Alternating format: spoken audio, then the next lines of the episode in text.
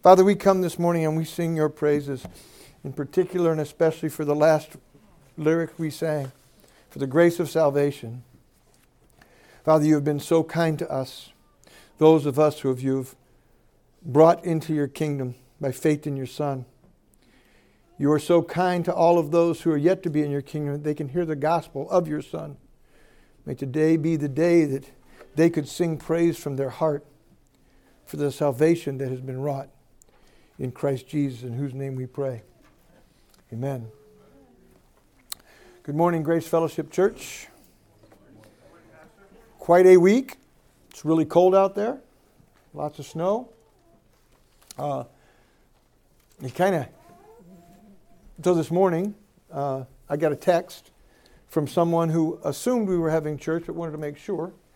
And um, I'm, I'm thankful that we don't have a lot of those texts. This is the Lord's day, and we gather, and as we can, we all desire to be here, that we can worship together. Um, I was just thinking about this because yesterday uh, the Iowa girls team played, and they played Indiana, who's a, a ranked team also. And it was sold out. And the commentators made sure they mentioned that in spite of the blizzard and the negative degree temperatures and the 24 inches of snow we've had this week, it was sold out. And they couldn't see an empty seat. And yet, the number of churches that canceled today is mind blowing to me. That it's part of what the pre sermon I had already thought about it. It's, it's kind of what fits into all this. We live in a, we live in a, a culture and a time that um, uh, people call post Christian. Uh, I was sent a, uh, a link to a, an interview with Piper, with John Piper and John MacArthur from October of 2022. And uh, the topic was how Christians are to prepare for persecution. Remember, uh, John MacArthur's church in the state of California, with all of the Gavin Newsom restrictions and the, and the court battles about gathering and all those things, you know, he was, he was fresh off of the conversation about persecution and how Christians ought to be preparing themselves for that. And in that, that interview, John MacArthur made the point that you know, people think we're a post-Christian society. In other words, Christianity was the, was the, the rule of the day in America, and now we're kind of a, a post Christian, we're, we're after Christian, where there's still vestiges of and, and um, focus on or a, or a core of Christianity. And he argues he doesn't think that's true. And I happen to agree with him. He, he would call this a pre Christian culture. Uh, he would say, and I would agree, that this culture that we live in now is completely pagan. It is, it is no different than, uh, than the, um, the, the culture is, is Molech worship and Baal worship. That really what we live in. And, and um, that we really ought be expecting uh, the persecution that we see in the early church.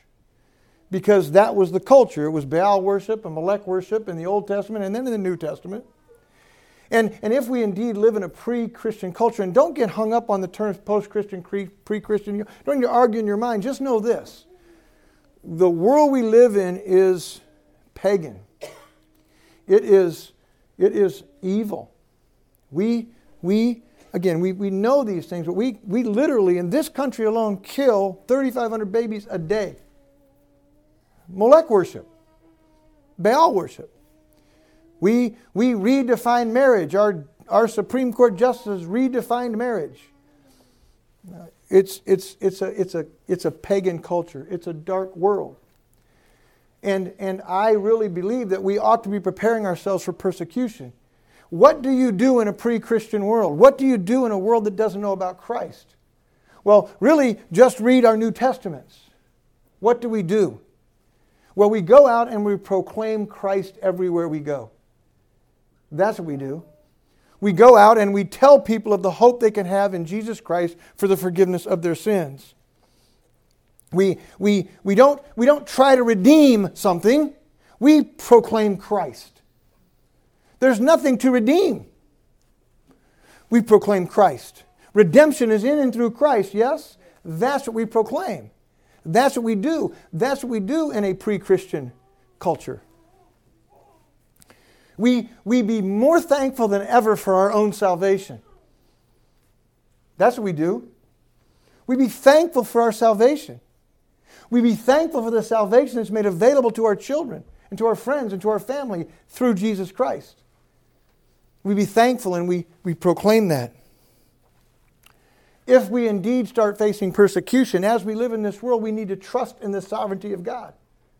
We need to trust in the sovereignty of God. We talk about God, you know, the, the I think it's a Spurgeon quote about, about God's sovereignty to be the pillow that we can lay our head upon and rest. Well, I would argue we, we, we, need to be remem- we need to remember that and be ready to trust in the sovereignty of God as we go forward in this, this world without Christ. We should be ready to suffer persecution actually be readying ourselves to suffer persecution. I think it was Brother Jason, that's who sent me the link. And then we were talking about he looks forward to the time he can come visit me in jail. And we chuckled, but I'm serious about that. I'm, I'm serious. I really believe, uh, again, I'm no prophet, but we are in a time right now. I've said this since Obergefell. I've said this almost since I started pastoring, but certainly for the last few years. There's going to be a time we're standing up and preaching this book, preaching the things that Christ preached and taught will become hate speech. And if you make it on the radar of the wrong people, you will be in prison for those things. I, I, I firmly believe that. And in some ways, I actually look forward to it. I, I look forward to suffering persecution for the name of Christ. And I'm certainly readying myself, and I hope we all are readying ourselves, because that's what we must do in this pre Christian culture, in this godless, Christless culture. And then, and then we can be very hopeful in what God will do in our sufferings and through this time of trial if it comes. We've talked about this before, and if you look into church history, uh, the gospel really goes forth. It went forth in the early church, it goes forth when persecution is the greatest. And, and God's people will, will, uh, will have hope even in suffering trials it talks about, the scriptures teach us that we consider these suffering, these trials, we consider them joy because they build in us hope and endurance and character. And they, they build all these things in us, and, and it really gives us an opportunity. What we have to be very careful to try, try not to uh, return America to a Christian country. There's no such thing. And, and this is not a millennial conversation that I'm having. It's not an eschatological conversation. The conversation is simple. If, Christ, if a world is Christless, what they need is Christ. That's what they need. And we are to bring him to them. That's what we are to do. And we are to be ready to be persecuted, and we are to have joy in that persecution, hope in what God will do through that time and be thankful for our own salvation. Be thankful for your own salvation as you look around you in the world we live in. Amen? All right, open your Bibles to Luke chapter 13. I know one thing we've done is we've given handouts with the scriptures on it, and that's fine. That was a request, and we still do that. But I would encourage you to have your Bibles, whether it's electronic or paper, and you open them. Um, I don't know. For me, writing in my Bible is something I do to take notes when I hear preaching. And I think having our Bibles open, it, it, it helps us to be familiar with the Scriptures, and I think that's good for us. So, in part two of this section of Scripture that I've titled Enter Through the Narrow Door, I've titled it that because that's what it says right in the text.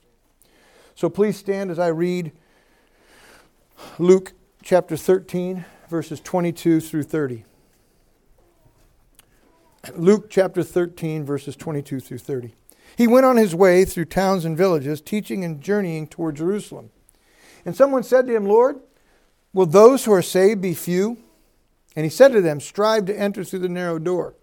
For many, I tell you, will seek to enter and will not be able. When once the master of the house has risen and shut the door, and you begin to stand outside and knock at the door, saying, Lord, open to us, then he will answer you, I do not know where you come from. Then you will begin to say, We ate and drank in your presence, and you taught in our streets. But he will say, I tell you, I do not know where you come from. Depart from me, all you workers of evil. In that place there will be weeping and gnashing of teeth when you see Abraham and Isaac and Jacob and all the prophets in the kingdom of God, but you yourselves cast out. And people come from east and west and from north and south and recline at table in the kingdom of God. And behold, some are last who will be first, and some are first who will be last. You may be seated. As I said last week, and I say the same thing this week, this passage of Scripture has been very edifying and encouraging to me, and it's reproved me as well. In 2 Timothy, it says this, starting in verse 3, uh, chapter 3, verse 16 All Scripture is breathed out by God and profitable for teaching, didaskalia, teaching, learning, for reproof, refuting of error is what that word means, for correction. That word is paideia, chastening, um, correcting mistakes. And for training, I'm sorry, that's, that's paideia. The correction word is to uh, restoration to a right stand, right state. For training, paideia, for the in righteousness, that the man of God may be complete, equipped for every good work. He then, Paul says to Timothy, teaching him how to be a pastor, how to carry out the work of an evangelist. I charge you in the presence of God and Christ Jesus, who is judge, who is to judge the living and dead, and by his appearing in his kingdom, preach the word. Be ready in season and out of season. Preach the word, popular or not popular. And here's what the word's going to do it's going to reprove. Again, convict, tell of one's faults, rebuke, to, to, to tax with fault, to chide, to rebuke, and exhort, to beseech, to beg, to admonish, with complete patience and teaching.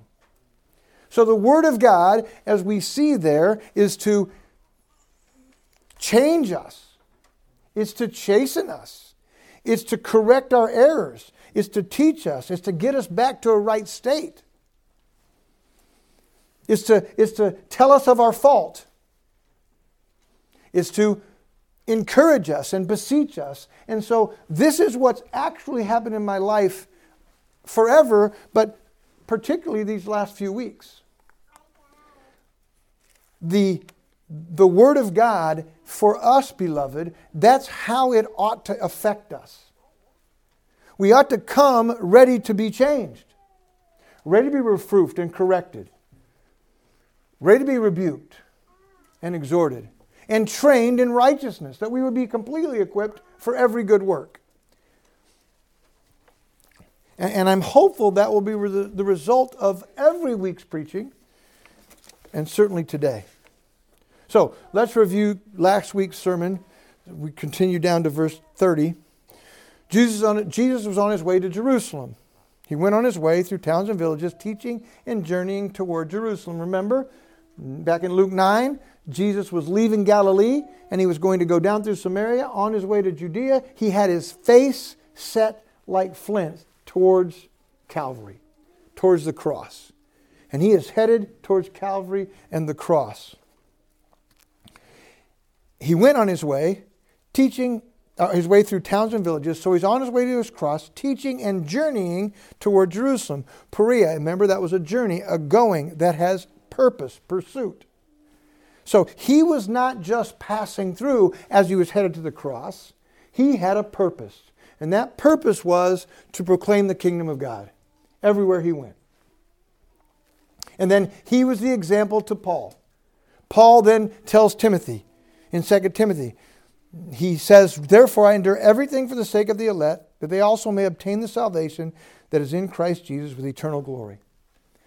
He says in 1 Corinthians 10, Everything I do, not seeking my own advantage, but that, that of many, that they may be saved.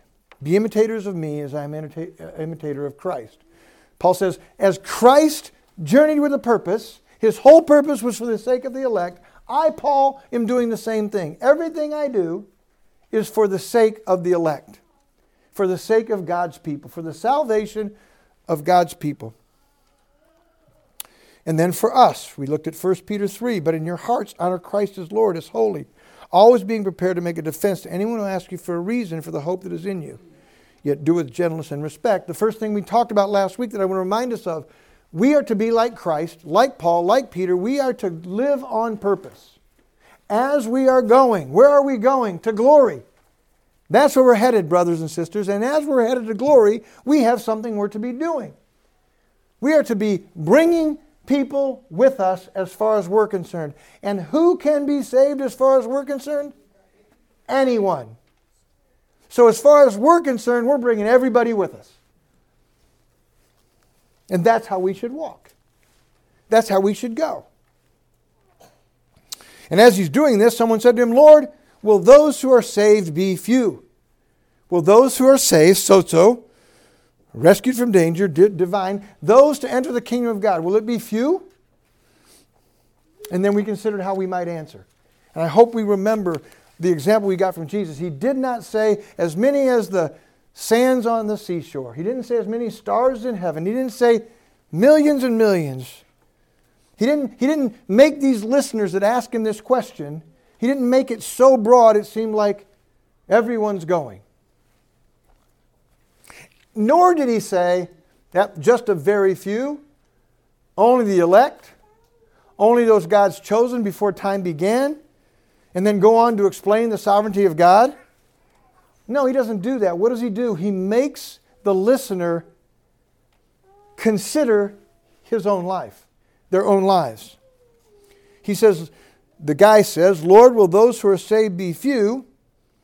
And Jesus changes the focus of the question from God's, the, the mind of God as far as the number of those in glory? Or would it just be the Jews?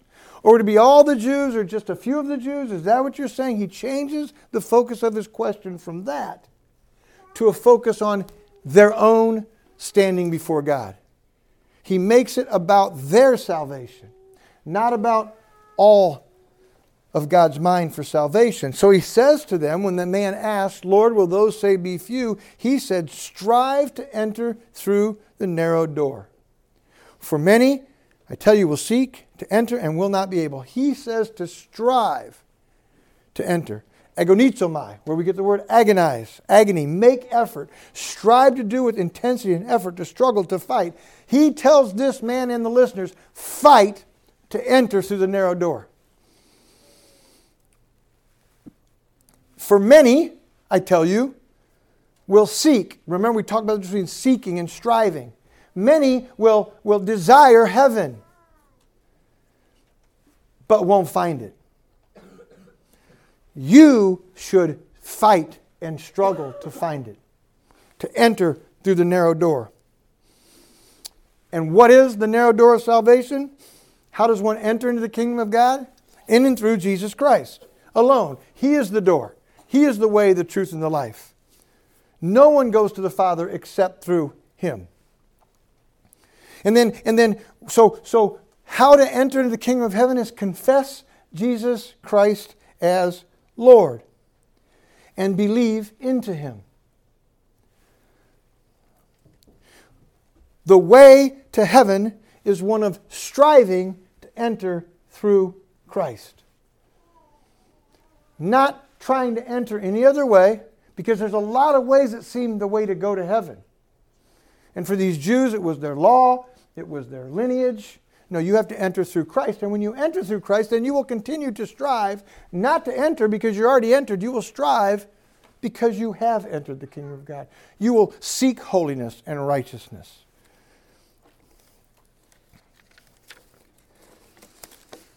And then last week at the very end, we saw strive to enter through the narrow door, for many, I tell you, will seek to enter and will not be able. When once the master of the house has risen and shut the door, and you begin to stand outside to knock at the door, saying, Lord, open to us, then he will answer you, I do not know where you come from.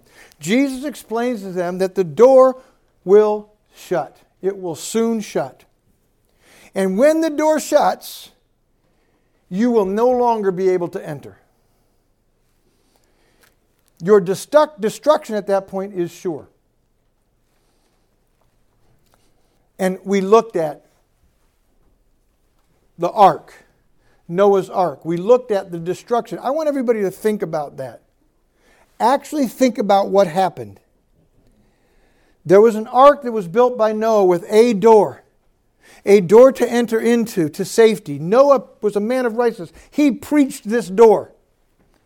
And the only ones who entered through this door were Noah and his sons and their wives. Eight people. And then two of every kind of animal. Yes? They entered through the door and then visualized what happened when that door shut. As it says in Genesis, the door, they were shut in. And when they were shut in, what happened to all the rest of humanity? Who knows how many billions of people? All the rest of humanity was shut out. And then what happened? The earth opened up and water came forth, and water came from the sky, and the earth was flooded, and everyone drowned. Can you imagine drowning? Imagine cement shoes at the bottom of a pool and you can see, but you, you, you see what's coming, and you're starting to drown, and you're gasping, and you're fighting, and you can do nothing. Can you imagine what they would have been saying outside of that ark? Let us in! The door shut. Destruction was done. Every single creature. Verse 21 of Genesis 7 And all flesh died that moved on the earth birds, livestock, beasts, all swimming creatures that swarm on the earth, and all mankind Everything on the dry land in whose nostrils, nostrils was the breath of life died. He blotted out every living thing that was on the face of the ground man and animals and creeping things and birds of the heavens. They were blotted out from the earth. This is what happened. All, this was the wrath of God because the, the hearts of men were deceitful and wicked always. And so he destroyed every single human being. They had no hope as soon as that door shut. No more chance to be saved. Here in verse 25, when once the master of the house has risen and shut the door, and you begin, you, you, you've asked me, you Jew, and then you all listeners, you're asking me about the kingdom of God. Once the master of the house shuts the door, you begin to stand outside and knock at the door saying, Lord, open to us, then he will answer, I do not know where you come from. This shut door concept we see throughout Scripture. We see it in the parable of the ten virgins. Five that have their, they're ready and the five that aren't ready. Uh, verse 10 those who were ready went in with him to the marriage feast, and the door was shut. Verse 12, 11, and afterward the other virgins came also saying, Lord, Lord, open to us. But he answered, Truly I say to you, I do not know you. Now, think about that. These 10 versions were all pretty much the same, the same, the same, from the same socioeconomic, religious, Jewish people. They were all the same. And so they all would have had the same invite, if you will, to meet the bridegroom. They were the bridesmaids. So they're all knew the bride and knew the bridegroom. And some of them were told, No, you don't get to come in because you weren't ready. The door was shut. Even though, even though they then called him Lord, Master, they acknowledged that he has the authority to let them in. No more entry into the marriage feast. Isaiah 55 6. And I want everyone in here to listen to me. Listen to the word of the Lord. Seek the Lord while he may be found. Call upon him while he is near. Seek the Lord while he may be found. Call upon him while he is near, because if you don't and that door shuts, it will be too late. 2 Corinthians 6 2. For he says, in a favorable time I listened to you. In a day of salvation I have helped you. Behold, now is a favorable time. Behold, now is a day of salvation. Jesus was telling them that he was right there. The kingdom of God was in front of them. Enter through that narrow door. And if you don't, the door is going to be shut on you. This is the message we are to evangelize. This is what we need to be telling our children that don't know Christ. Today is a day of salvation. This is urgent. If you die in your sins or Christ returns, that door will be shut.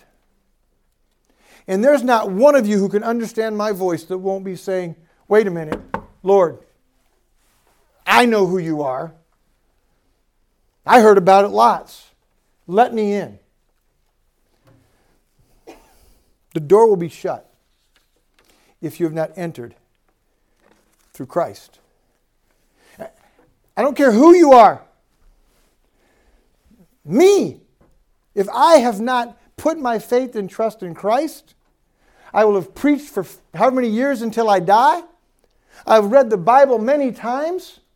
I will have shepherded people. And if I have not entered in through Christ Jesus, you think I won't be saying, Lord? And that door's shut. There's no getting in.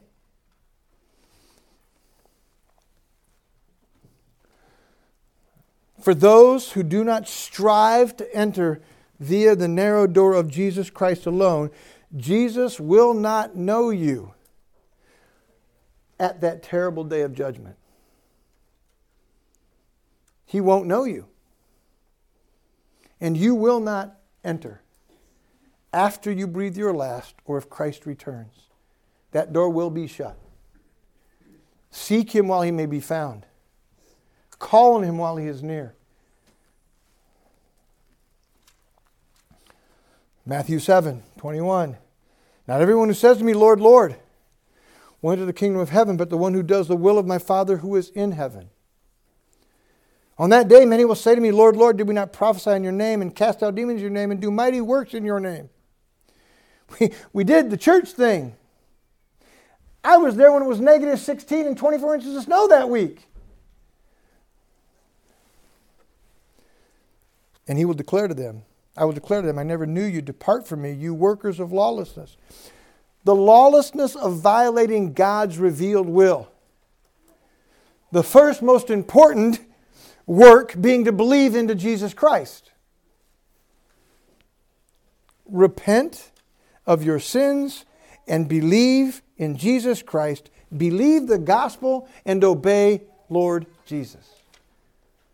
Now. Right now. Today. Because there are consequences of being shut out of the kingdom. This is what Jesus is telling them. Brothers and sisters, this is the message that we should be telling people that we seem to shy away from. It seems. There's consequences of being shut out of the kingdom.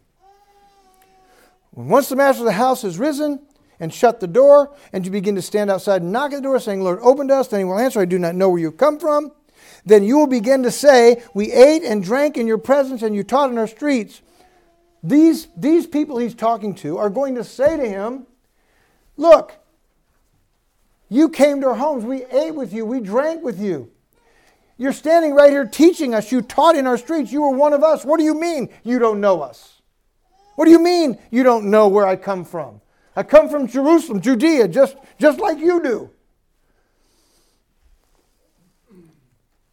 Many people all over the world will claim that Jesus should know them because.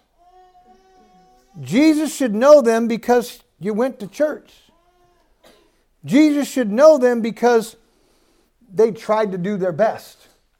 Jesus should know them because they were relatively moral compared to the next people. Jesus should know them because they read their Bible. Jesus should know them because they were raised in a Christian home. Millions and millions of people all over the world believe that Jesus should know them because of the things that they've done and because they've been near him. But I will say, I tell you, I do not know where you come from. Depart from me, all you workers of evil. Depart from me, you unrepentant sinners. You who go on sinning and have not trusted in Jesus for the forgiveness of those sins and been empowered by Him to turn away from those sins, depart from me.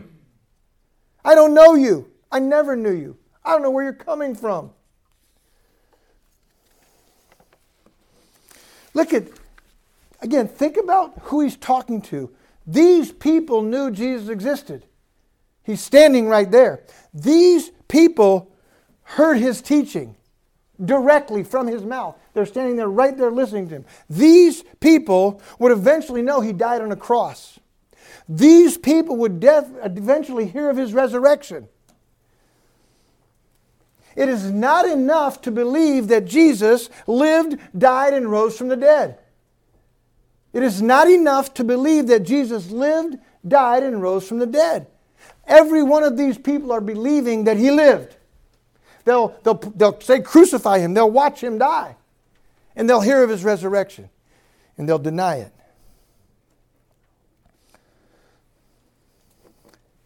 One must believe that Jesus is Lord. One must believe that He died, He lived, He died, and He rose for their particular sins because they are sinners.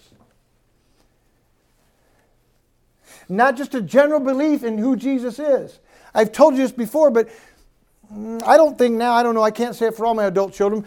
My daughter's 36 years old. She would, be, she would tell you that Jesus lived, Jesus died, and Jesus rose again. She would tell you that Jesus is the Son of God. That's not going to do her any good.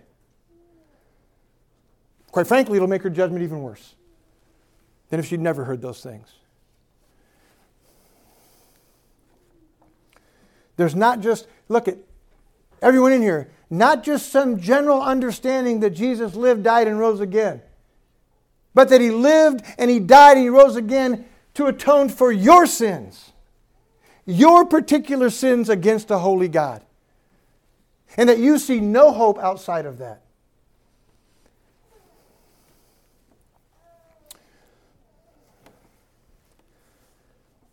But he will say, I tell you, I do not know where you come from. Depart from me, all you workers of evil. Depart from me, all you workers of evil. Where? Depart where? in that place where there'll be weeping and gnashing of teeth when you see Abraham and Isaac and Jacob and all the prophets in the kingdom, but you yourself are cast out. Here's where you're going to go. You're going to go to a place where there's weeping and gnashing of teeth. Matthew 8, 11, 12. 8, 11, and 12. I tell you, many will come from east and west, recline at table with Abraham, Isaac, and Jacob in the kingdom of heaven. While the sons of the kingdom, while you Jews, you Jews that think you know God because of your law and your lineage, you Jews will be thrown into the outer darkness. Here's what happens. Here's the consequence of having that door shut. Here's the consequence of not entering through that narrow door. You'll be thrown into outer darkness. You'll be thrown into the abyss. You'll be, you'll be thrown in a place of no light.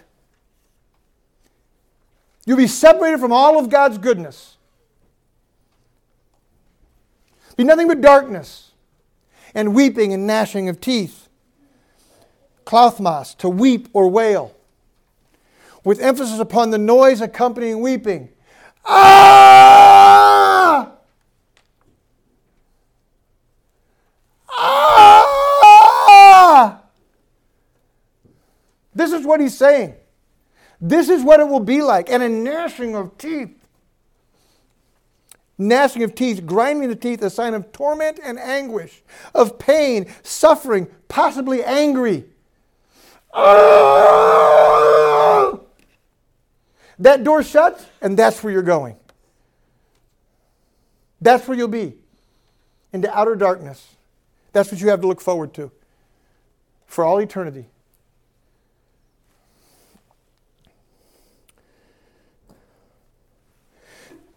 Brothers and sisters, we can't let this go. This is what people must understand. This is what my Jehovah's Witness friend Ricky must understand. This is what all annihilationists must understand. You don't die and cease to exist. Your soul lives forever, And if you have not entered through that narrow door of Jesus Christ and that door shuts, you will live forever in anguish and torment. Forever.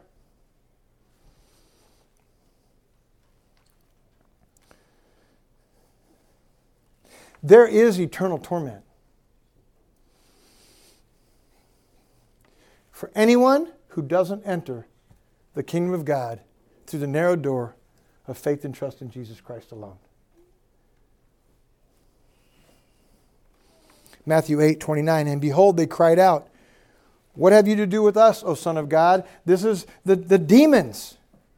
What do you have to do with us, O Son of God? Have you come here to torment us before the time? Demons know where they're headed. They are headed to hell for all eternity and be tormented. They understand the eventual perpetual torment they will have in hell. Matthew 13 40. Just as the weeds are gathered and burned with fire, so will it be at the end of the age.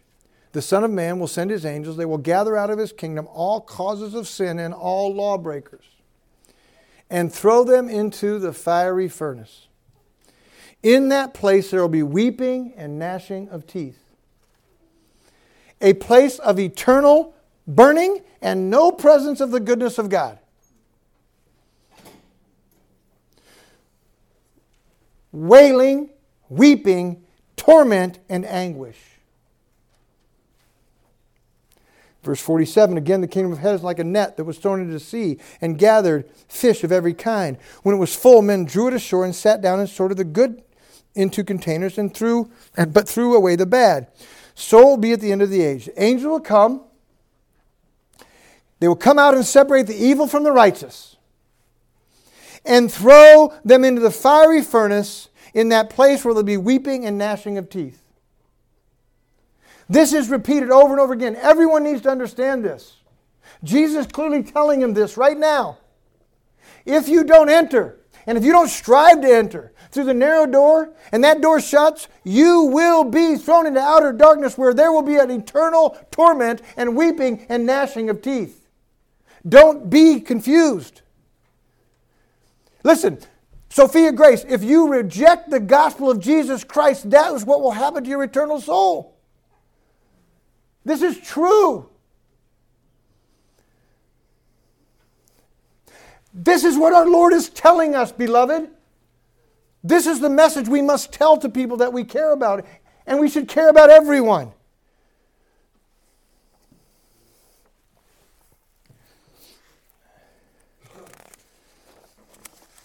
Another warning from Jesus parable of the wedding feast when he's describing the kingdom of heaven in Matthew 22. But when the king came in to look at the guests, he saw there were a man standing who had no wedding garment. What's the wedding garment? The righteousness of Christ. His robe for mine. He saw a man standing there without one.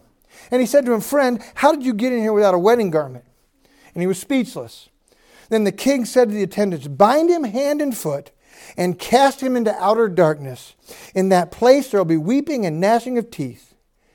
For many are called, but few are chosen. this ought to scare you. This ought to put the fear of God in you.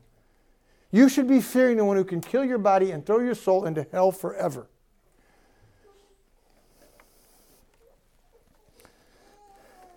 Anyone who is not yet believed into Jesus Christ for the forgiveness of their sins ought to be awfully scared right now. And if you're just blocking me out, listen to what I'm telling you. This is what Jesus is telling this audience.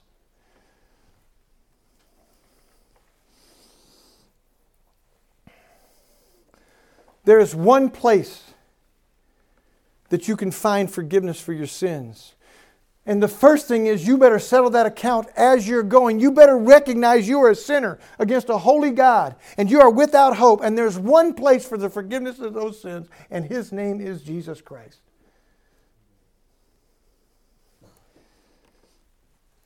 King Jesus, my Lord, my Savior. Matthew 24, 44. Therefore, you also must be ready, for the Son of Man is coming in an hour you do not expect. Listen, we've talked about this for the last few weeks in the book of Luke. He's coming. You don't know when, and I don't know when. But He's coming, make no mistake. Who then is faithful and wise servant, whom his master has set over his household to give them their food at the proper time? Blessed is that servant whom his master will find so when he doing when he comes.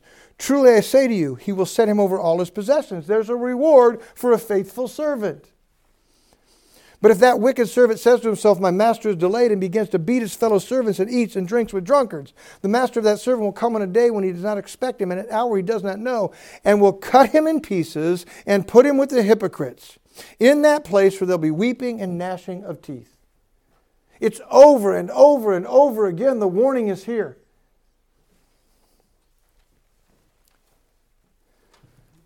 We mustn't, brothers and sisters, avoid this warning of the severity and the certainty of God's wrath and judgment for those who don't enter, strive to enter in and through Jesus Christ.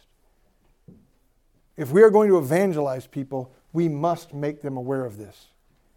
It's what our King did, it's what our Lord did.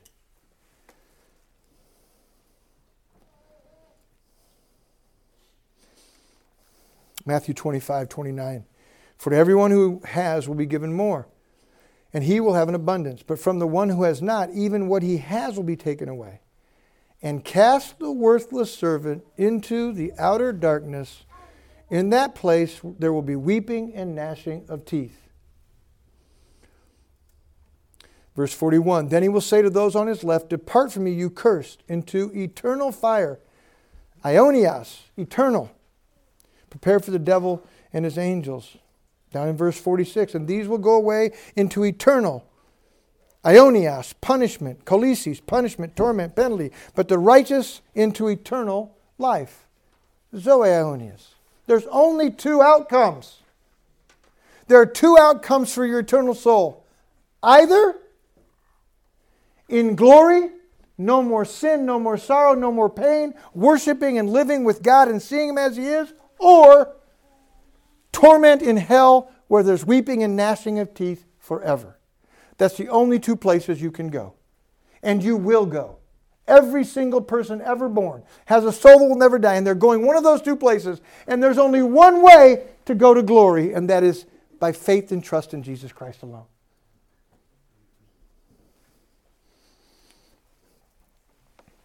Mark 9, 43. And if your hand causes you to sin, cut it off. Christians can listen. It's better for you to enter life, Zoe, crippled, than with two hands and go to hell. To the unquenchable fire. Unquenchable fire. Unquenchable fire. It will not go out. And if your foot causes you sin, cut it off. It's better for you to enter life lame than two feet to be, and be thrown into hell. And if your eye causes you to sin, tear it out. It is better for you to enter the kingdom of God with one eye than two eyes to be thrown into hell, where the worm does not die and the fire is not quenched forever and ever and ever.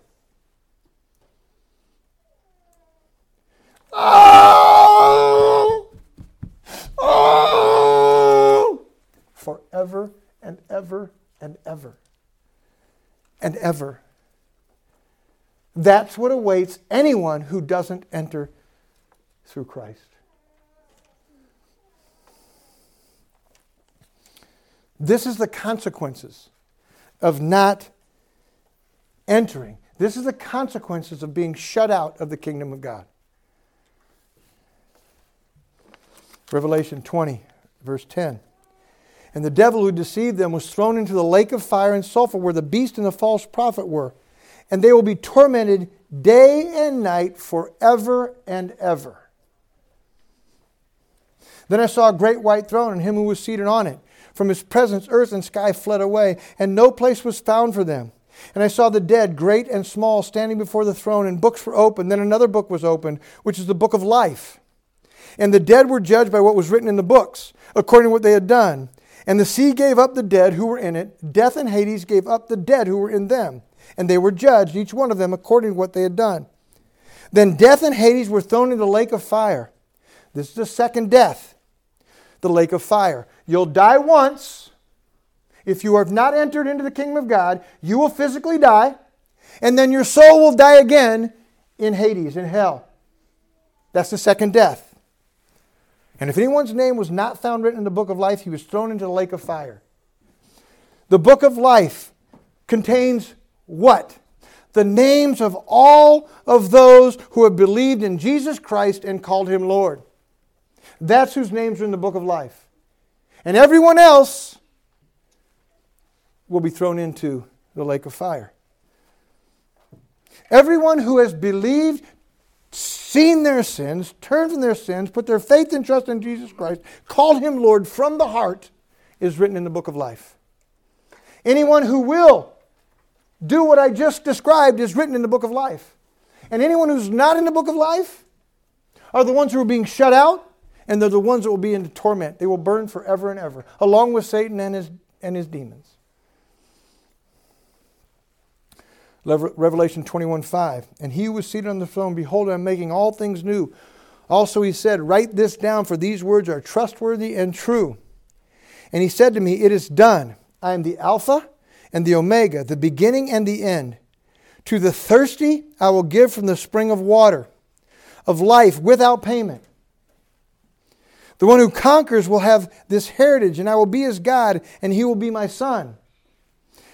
Listen, for those that are thirsty, those that know they need the, the, the water, the, the water of life, Christ Jesus, they know that they will be given from the spring of water. They will be given life and they won't have to pay for it.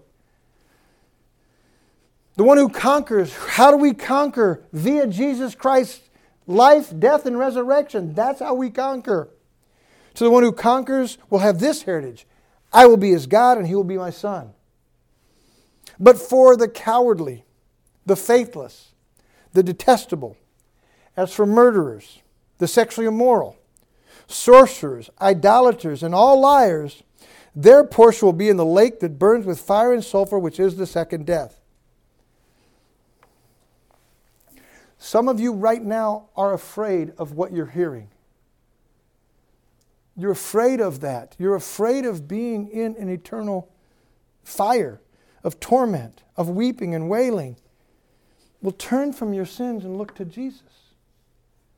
Today is the day of salvation. Seek the Lord while he is near. Confess Christ as Lord. Trust in him for the forgiveness of your sins. Don't let the door shut on you.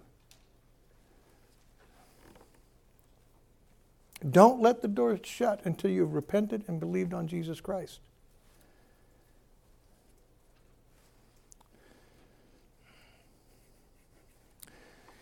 Back to today's text, verse 28. In that place there will be weeping and gnashing of teeth when you see Abraham and Isaac and Jacob and all the prophets in the kingdom of God, but you yourselves cast out. And people will come from east and west and from north and south and recline at table of the kingdom of God. And behold, some are last will be first, and some are first will be last. Remember who he's talking to. He's talking to a bunch of Jews. He's talking to a bunch of physical descendants of Abraham who believe that they're in God's kingdom because of their lineage. They believe they're in God's kingdom because of their circumcision. They believe they're in God's kingdom because of their following of the law. They believe they're in God's kingdom because they're not like those Gentile dogs. They're God's chosen people. And he's telling them, you're going to see your spiritual forefathers, your lineage, your, your, your, your biological forefathers, I just say. You're going to see them in heaven, which don't now adore, but there's some sense of, there's some sense that I want some people in here today. You're going to see your parents in heaven. Some of you are going to see your spouses in heaven. You're going to know they're in heaven because they're not going to be in hell. But wait, we went to church together. Wait, we got married. Wait, I grew up in a Christian home. Wait, I knew the I knew the Ten Commandments. Wait, I, I memorized the scripture verse every Lord's Day.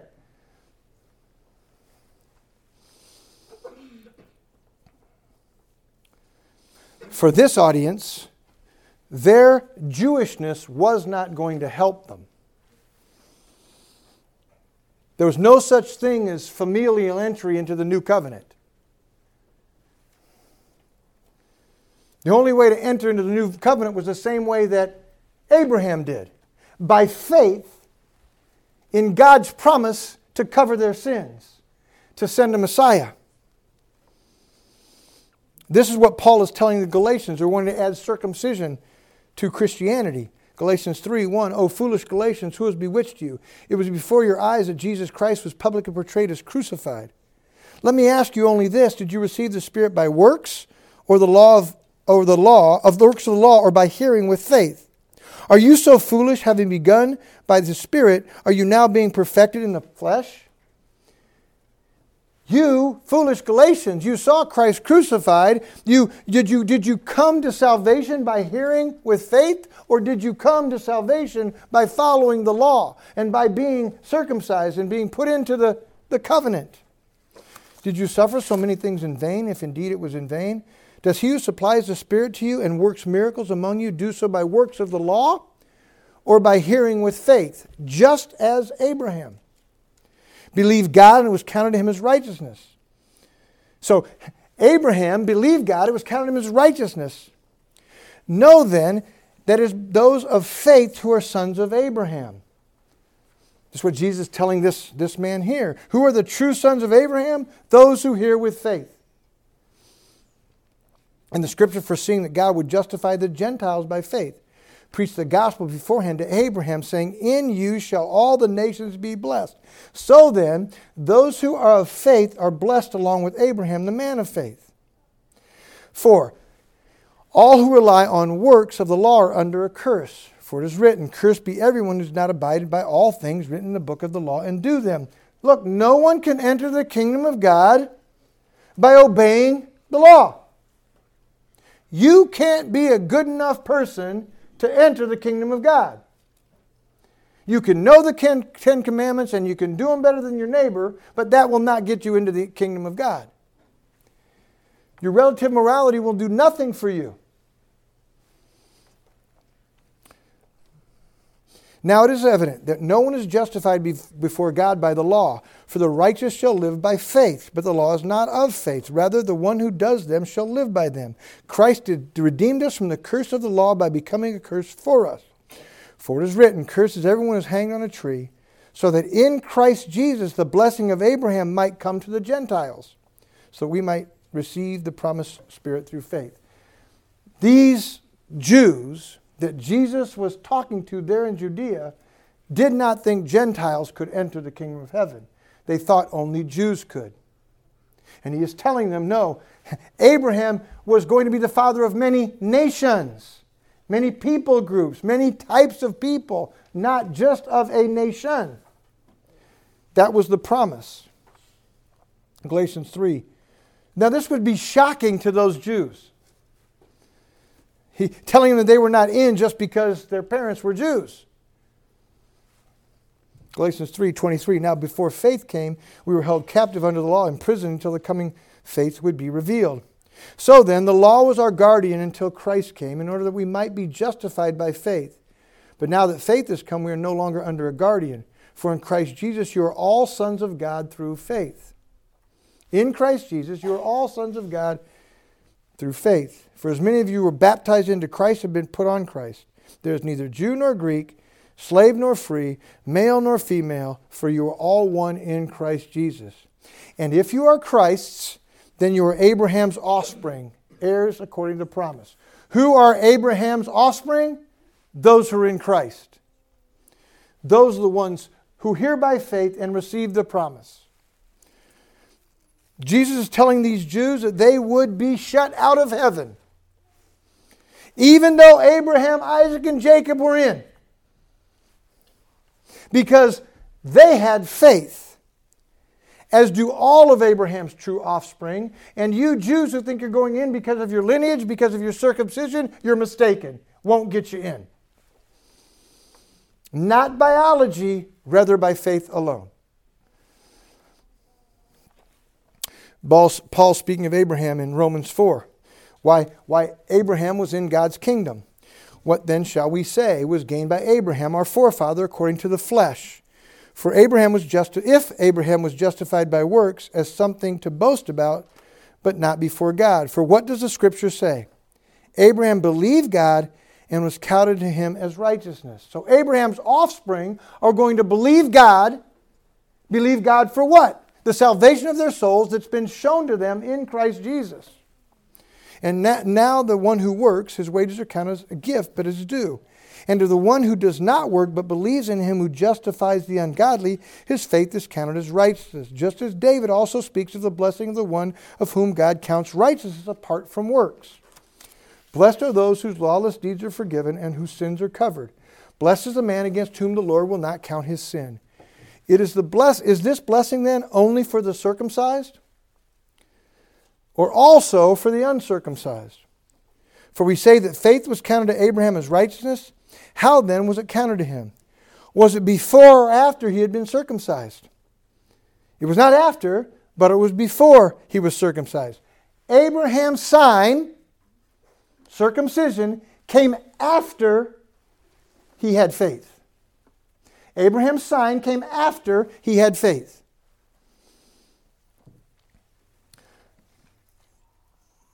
He received the sign of circumcision as a seal of righteousness that he had by faith while he was still uncircumcised.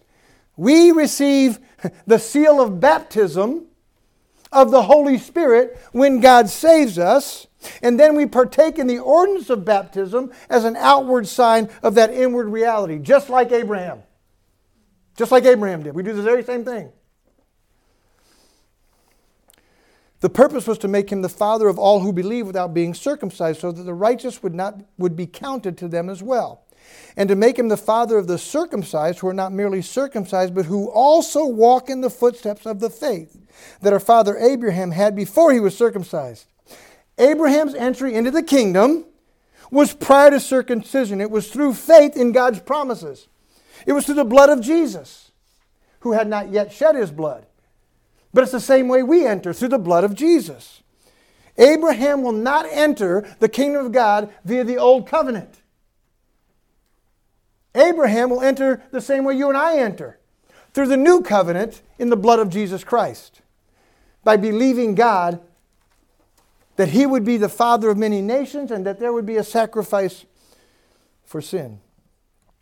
For the purpose to Abraham is offering that we be heir of the world, not to come through the law, but through the righteousness of faith. For if it is the adherents of the law who are to be the heirs, faith is null and the promise is void. For the law, law brings wrath, but where there is no law, there is no transgression. So the law brings wrath, but the law needed to become to show that there's sin. Listen, don't get lost. Everyone in here, you have sinned. The law will prove it to you. Have you ever lied, stolen? Do you disobey your parents? The law will show you that you transgress God's ways. Now, the way to enter into God's kingdom is not to do those laws that you can't seem to do, that I can't seem to do. It's not to get baptized. It's not to be born into a Christian family. It's not to do better. It's not to be relatively moral. It's not to be a man, a woman. It's not, it is in and through Jesus Christ only. Faith in Him. That is why it depends on faith, in order that the promise may rest on grace and be guaranteed to all his offspring. Not only the inherent of the law, but also the one who shares the faith of Abraham, who is the father of us all, all who believe. As is written, I have made you father of many nations, in the presence of God in whom we believe, who gives life to the dead and calls into existence the things that do not exist. In hope, he believed against hope that he should become the father of many nations. As he had been told, so shall your offspring be. Jesus was standing telling these Jews, these Jews there in Judea, prior to his death and resurrection, that entry into the kingdom of God was, kingdom of God was not via circumcision, not via the law, not via genetics, rather faith in the narrow door, Jesus Christ only entry.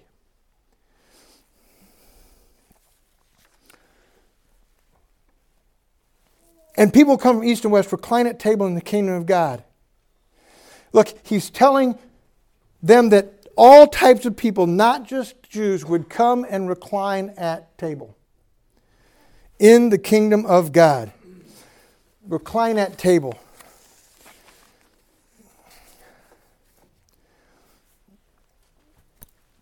The book of Isaiah. On this mountain, chapter 25, On this mountain, the Lord of hosts will make for all peoples a feast of rich food, a feast of well aged wine, of rich food full of marrow, of aged wine well refined. And he will swallow up on this mountain the covering that is cast over all peoples, the veil that is spread over all nations. He will swallow up death forever, and the Lord God will wipe away tears from all faces and the reproach of his people he will take away from all the earth, for the Lord has spoken. It will be said on that day, Behold, this is our God. We have waited for him that he might save us. This is the Lord. We have waited for him. Let us be glad and rejoice in his salvation. What a promise. Inside of this warning, inside of this telling them the door is going to shut, inside of making sure these Jews knew you're not right with God. You're not entering in the kingdom unless you come through me. But if you do, you'll recline at table. For Jews, you know, lunch was a five hour deal. And they actually laid down, they took their time, they fellowshipped. He's giving this picture for those that do enter through the narrow door, it's not going to be weeping and gnashing of teeth. It's going to be at the table with the Lord. Perfect, perfect satisfaction. When, when, when, when Isaiah is, is talking about God's judgment on Judah for rejecting him. Isaiah 65, 13. Therefore, thus says the Lord God. Listen to this now. This is what Jesus is hearkening their minds to. This is what I want to hearken your minds to. Beloved, I want you to think about this. And unbeliever, I want you to see what's available through Christ. Behold, my servants shall eat, but you who reject me shall go hungry. Behold, my servants shall drink but you shall be thirsty. Behold, my servants shall rejoice, but you shall be put to shame. Behold, my servants shall sing for gladness of heart, but you shall cry out for pain of heart, and shall wail for a breaking of spirit. Those in God's forever kingdom, his eternal kingdom, will eat, will drink, will rejoice, and will sing for gladness forever and ever. That's the promise for those who enter. Compared to those who do not, they will hunger, they will thirst, they will, they will be shamed, and they will be where there's weeping and gnashing of teeth. That's the two outcomes. Revelation 9, 7, 19. Let us rejoice and exult and give him glory, for the marriage of the Lamb has come, and his bride has made herself ready. Verse 9 The angel said to me, Blessed are those who are invited to the marriage supper of the Lamb. These are the true words of God a forever wedding feast for those who have strived to enter through the narrow door. First to the Jews, also to the Gentiles. And behold, some who are last will be first, and some who are first will be last. Listen, those who know they are last in character, that they are lowly, they are they're undeserving, they will be first. They will be entering in. And those who are first, those who think they're something, those who think they're in because of their own behavior or because of genealogy, they won't have a place there. This, this was mind blowing to this Jewish audience that these Gentiles would be let in. Jesus came to the Jews first, didn't he? We're not going to have time, but the, the, he went to the lady in, in Tyre and Sidon, and she said, Just give me the crumbs. I know I'm a Gentile, but even, even a dog deserves a crumb from the master's table. And Jesus says, Your daughter's healed. Recline at table. This is what we will do tonight when we go to the Lord's Supper. We will, we will proclaim the Lord's death until he comes. We will, he says, I tell you, I will not drink again the fruit of the vine until the day when I drink with new in my Father's kingdom. Tonight, we will be proclaiming that one day we will be reclining at table in glory with Christ. Because we have entered, we strive to enter through that narrow door. For those who the door shuts on, you will not be reclining at table. You will be weeping and gnashing your teeth burning forever. Jews and Gentiles alike. Again, Paul takes the message to the Gentiles because the Jews rejected it. What I want to know is Gentiles, The message is coming to you. Will you listen? Acts 28 28. Therefore, let it be known to you, salvation of God has been sent to the Gentiles. They will listen. Will you listen? Will you believe the gospel of Jesus Christ? Are you striving to enter? Today is the day of salvation. Don't burn in hell. Recline a table in the kingdom of God. Believe on Jesus Christ.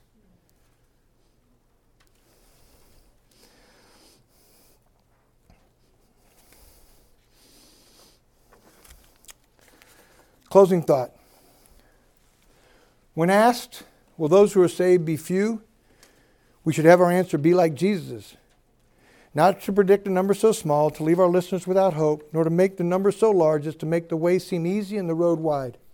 Rather, to answer like Jesus and to have the questioner consider if they are striving to enter through the narrow door of faith in Christ alone. This is truth. Anyone, male or female, Jew or Gentile, old or young, brown, yellow, or white, a child of believing parents, a child of unbelieving parents, rich person, poor person, relatively moral person, most vile sinner, anyone who enters via Jesus Christ will dine at table in the kingdom of God, no matter who you are. This also is equally true. Anyone, male or female, Jew or Gentile, old or young, brown, yellow, or white, relatively moral, or most vile sinners? Children of believing parents or children of unbelieving parents? Anyone who does not enter via, via Jesus Christ will be, remain under the wrath of God and spend eternity in unthinkable torment. So strive to enter via Jesus Christ. Anyone who puts their faith and trust in Christ alone for the forgiveness of their sins, no matter who they are, two or 102, grown man or small girl, can't be the relatively moral. You'll have to recognize your relative morality is no good. But you might, you might be the best kid in your family. You can enter. But you won't enter because you're the best kid in your family. But anyone, anyone who puts their faith and trust in, trust in Jesus Christ and enters through that narrow door will recline at table in glory forever. And anyone, the best behaved kid in the family, if they don't put their trust in Christ, you will spend eternity in torment where there's weeping and gnashing of teeth if you do not enter through the door of Jesus Christ. It is true. This is true what you're being told. Do you know you're a sinner? Not does everyone sin. Do you sin? Yeah, but not as bad as my neighbor. Do you sin? Can you live righteously before God? Can you stand before God in how you're living and present yourself as perfect? Christ did. Believe in him. Or the door will shut and you will burn in hell forever. Your parents can't get you in. Your spouse can't get you in. Your pastor can't get you in. Church membership can't get you in. Christ alone is the only way. He is the way, the truth, and the life. And no one comes to Father except through him. Believe on Christ. Father, thank you for your word.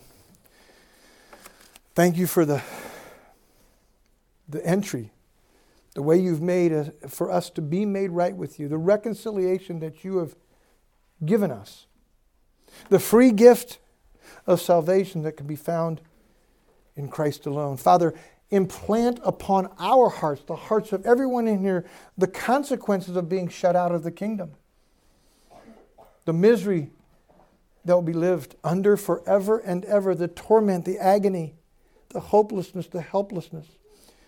Father, may the door not shut on anyone else that can hear my voice in this room, that may listen in Indiana on a podcast or the, uh, the, the, the, the, the recording. Anyone who hears my voice, Father, help them to know it is either recline at table in the kingdom of God or burn in hell forever. And that Jesus Christ is the way to eternal glory. And it's in his name we pray. Amen.